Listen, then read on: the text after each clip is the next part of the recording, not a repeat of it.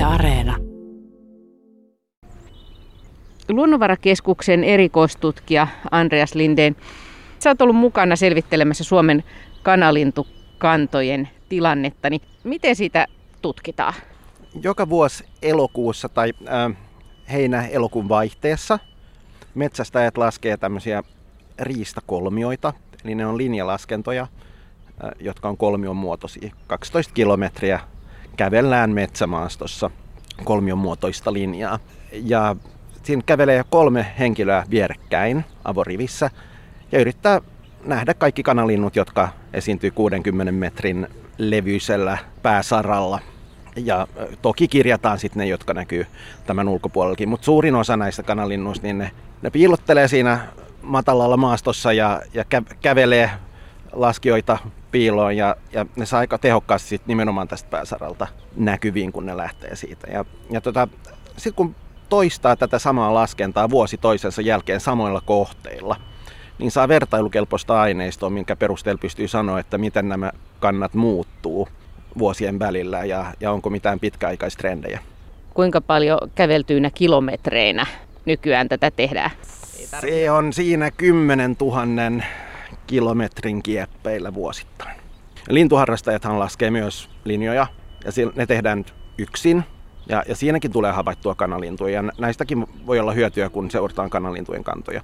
Mutta se, se ei ole yhtä tarkoituksenmukaista kuin tämä kolmen miehen ketju, koska se on nimenomaan tämä, että jos ne kävellen menee laskija pakoon, niin, niin yksinäinen laskija usein jää lintuja sitten havaitsematta. Ehtii kävellä pakoon ennen kuin laskija on kohdalla. No mitä tulokset sitten kertoo, miten Suomen kanalinnuilla menee tällä hetkellä? Kanalinnuilla nämä kannat vaihtelee aika paljon alueellisesti ja, ja sitten niillä on, niillä on kyllä tyypillisesti aika suurta vaihtelua vuosien välillä.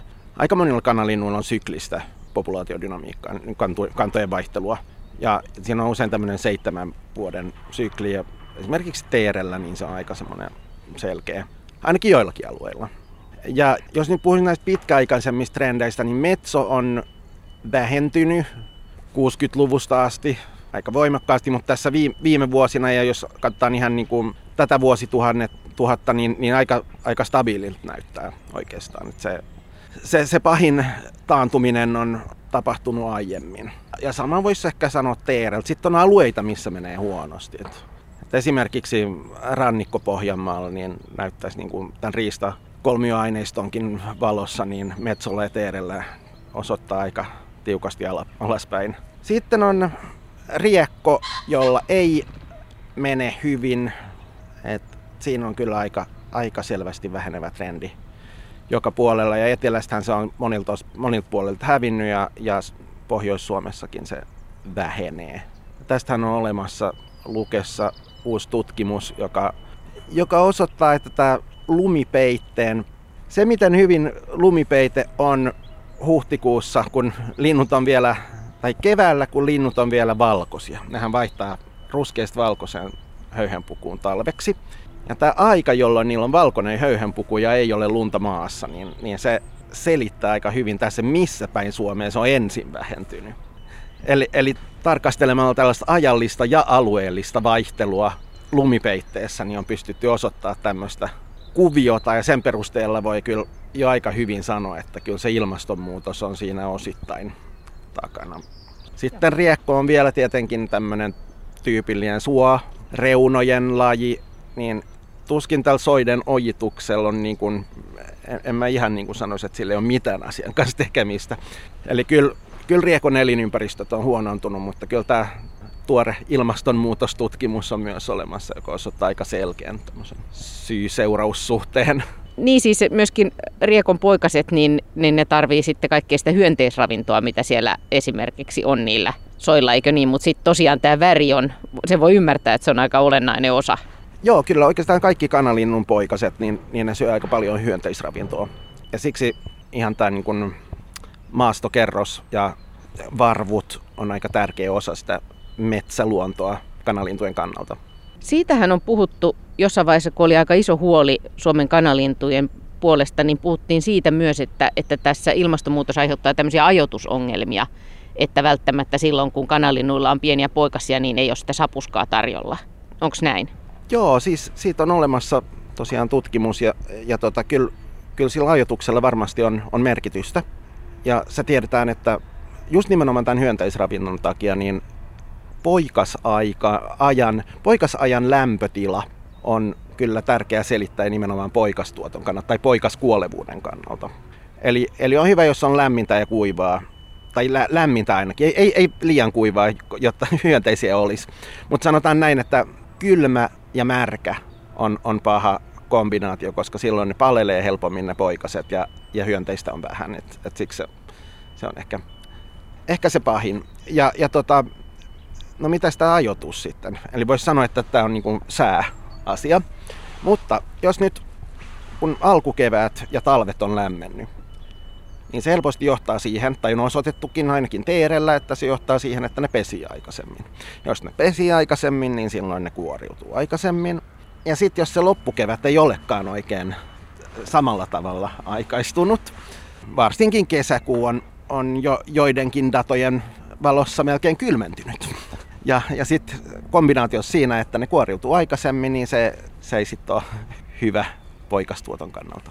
No miten niin kuin niiden pärjäämisen kannalta niin verrattuna esimerkiksi muihin lintulajeihin, niin, niin kun monet kanalinnut ovat aika lyhytikäisiä, mutta sitten jos ajattelee vaikka jotain teertä, niin ne soidinpaikat saattaa kuitenkin olla tosi vanhoja. Että siellä voi olla, että siellä käy sukupolvi toisensa jälkeen vaikka sata vuotta niitä aina seuraavia sukupolvia, niin, niin miten, kun mietitään niiden, kan, niiden kannan kehitystä tai tätä suojelua, niin miten tämmöiset asiat vaikuttaa? No tietenkin suojelu, suojelua ajatellen, niin se on hyvä asia, että nämä on usein aika stabiileja, niin tiedetään paremmin, mitä voidaan, mihin voidaan keskittyä. Mutta sä, sä oot oikeassa, että, että nämä ei ole hirveän pitkäikäisiä ja ainakin sukupolven pituus on aika lyhyt, että ne, ne on niin yksivuotiaina on, on sukukypsiä. Ja kai se on enemmän sitten tämmöinen traditio ja sitten toisaalta, että on sopivia maastoja, missä, missä nämä soitimet on, niin se, sen perusteella ne on sitten varmaan aika pitkäikäisiä nämä soidinpaikat. No entäs Andreas Linden, onko Suomen kanalintujen, tähän on tavallaan lohdullinen uutinen, että, että tämä alamäki ei ole enää jatkunut, vaan tämä on jotenkin tasottunut. Ainakin siltä näyttäisi. Tosiaan niin kuin sanoit, niin vuodet on myös aika erilaisia, että, että se niin kuin vaihtelua luontaisestikin ja, ja tämmöisten pidempien trendien näkeminen on aika vaikeatakin. Mutta onko tässä paljon, mitä ei niin kuin vielä esimerkiksi tiedetä kanalinnuista, että mitkä kaikki asiat siihen vaikuttaa, miten ne täällä pärjää? No kanalintuja on tutkittu aika paljon, eli niistä tiedetään aika paljon niin kuin eri, eri elinvaiheet ja mi, mitä niiden tarpeet on eri aikoina vuodesta. Mutta sanotaanko, että, että just nämä niin kuin suurimman skaalan ilmiöt kannanvaihteluissa, niin, niin ne on kyllä semmoisia, mitä niistä oppii aina uutta. Koska no se on vähän, jos vertaa siihen, että yrittää ymmärtää jotain ekonomiaa tai miten osakkeet vaihtelee, niin vaikka niitä olisi tutkittu miten paljon, niin ei, ei niissä niin kuin koskaan tiedä kaikkea. ja tämä on hyvin analoginen siinä mielessä, että just nämä kantojen vaihtelut, niin kun luullaan, että ymmärretään kantojen vaihtelua ja tehdään siitä joku malli, niin voi olla varma, että, että se menee väärin sitten, kun tarkastellaan, mitä, mitä tapahtuu ensi vuonna. Mutta tota, voisi sanoa, että, että kyllä, kyllä varmasti on, on vielä oppimista siitä, kun esimerkiksi metsäinventointi, niin tekniikat paranee. Ihan se niin kuin tekninen puoli laserkeilauksen ja muun myötä. Joten tiedet, osataan, me saadaan paljon parempaa dataa siitä, että minkälaiset ne elinympäristöt on. Niin, niin sen perusteella pystytään myös sitoa sitä nimenomaan tähän riistakolmioaineistoon ja saamaan uusia tuloksia, mitä on ehkä yritetty tutkia aiemmin heikkolaatuisemmalla datalla. Ja sitten jos saatu näitä korrelaatioita ja esiin oikein, koska sieltä tarkastellaan tilastollisin menetelmiin, ei siinä, ei siinä pysty sanomaan mitään absoluuttista, että on tämmöinen elinympäristö, niin silloin löytyy niin ja niin monta metsoa, mutta, mutta pystyy sanomaan, miten se keskimäärin toimii. Ja, ja sitten siinä on todella paljon muita tekijöitä, jotka vaikuttaa siihen, ja, ja ei se kanalintuaineistokaan ole täydellistä, eli me ei me tiedetä paljonko niitä on siinä, me tiedetään vaan miten monta tuli havaittua. Eli sitten kun on tarpeeksi suuri aineisto, niin pystyy löytämään jonkinlaisia lainalaisuuksia, kunhan on tarpeeksi hyvä aineisto ja tarpeeksi hyvit, hyviä selittäviä muuttujia siinä. Eli tavallaan tämä ehkä itsestään selvältä tuntuva riekko-esimerkkikin, eli tämä suojaväri, mistä on, on lukenut jo lukion biologian kirjoissakin, niin nyt, nyt tavallaan pystyy aika hyvin osoittaa, että hei se toimii, näyttäisi toimivan tällä tavalla. Ja ei sitä oikein pystytty ennen millään datalla näyttää, vaikka se on, on enemmän tämmöistä järkeilyä, että kyllä se nyt varmaan niin toimii. Onko Riekon esimerkiksi Riekon, vaikuttaako Riekon tulevaisuus huonolta sikäli, että jos ajattelee, että ilmasto koko ajan tästä lämpenee, vai voiko se aikojen saatossa niin kuin aikaistaa tätä asunvaihtoa? Periaatteessa voi, voisi aikaistaa asunvaihtoa. Evoluutiohan voi toimia nopeammin kuin mitä on aiemmin ajateltukaan. Mutta kyllä, kyllä mä niin kuin kyllä mä vähän pelkään, että Riekon tulevaisuus ei nyt näytä niin hyvältä. Ei välttämättä sitten Suomesta sukupuuttoon kuole, mutta no, ei, sitä ei osaa sitä ei voi tietää. Sehän on uhanalainen joka tapauksessa vaaraantunut. Ja vaaraantuneeksi on luokiteltu myös pyy. Eli metso ja teeri, niin ne ei ole uhanalaisia, mutta pyy myös. Tämä eteläisempi, vähän niin kuin tämmöisiä korpimetsien laji, niin, niin silläkään ei mene oikein hyvin.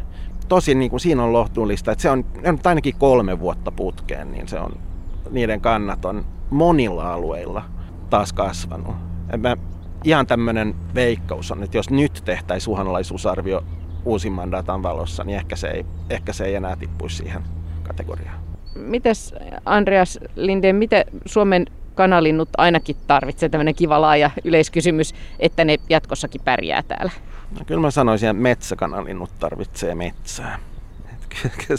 ja, ja sellaista niin kuin tarpeeksi luonnonmukaista ja yhtenäistä metsää. Että kyllä Suomessa metsää on ja sitten on metsätalous, näitä on kanalintuja, kanalinnut pärjää talousmetsässä. Mutta mut sillä on varmasti merkitystä, että miten sitä hoidetaan. Ja si- siinäkin on varmasti vielä asioita, mitä me ei tiedetä. Esimerkiksi millainen talousmetsä pitää olla, jotta kanalinnut voi oikein hyvin. Sekään ei ole mikään poissuljettu skenaario, mutta siinäkin tarvittaisiin sitä tietoa.